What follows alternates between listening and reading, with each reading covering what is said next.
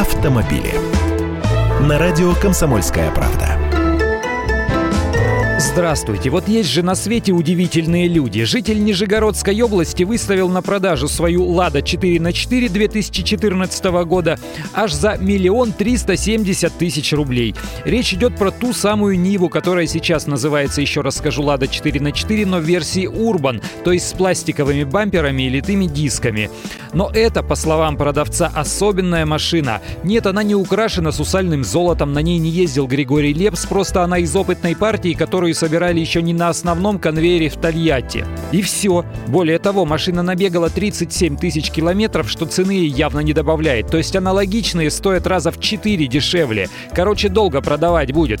Вообще веселит это странное мнение некоторых владельцев отечественных машин, будто за их автомобили какие-то богатые, простите, идиоты готовы выкладывать бешеные миллионы. Ну чушь все это. Любого продавца, якобы итальянской еще копейки или очередной чайки Андропова коллекционеры и просто энтузиасты в миг раскатают в ноль, вернув на землю и не предложив вообще ни рубля за то, что владельцу видится раритетом. Но все еще можно выручить неплохие деньги, например, за третью модель «Жигулей», если она в абсолютно идеальном состоянии, или за 400-й «Москвич» с кузовом «Кабриолет». После войны их без крыши делали тысячами в целях экономии металла, а люди сами приваривали потом какие-то железяки, чтобы машина стала практичнее. В итоге сейчас такое авто с родным брезентовым верхом стало редкостью. Я Андрей Гречаник, автоэксперт «Комсомольской правды». С удовольствием общаюсь с вами в программе «Дави на газ» по будням в 8 утра по московскому времени.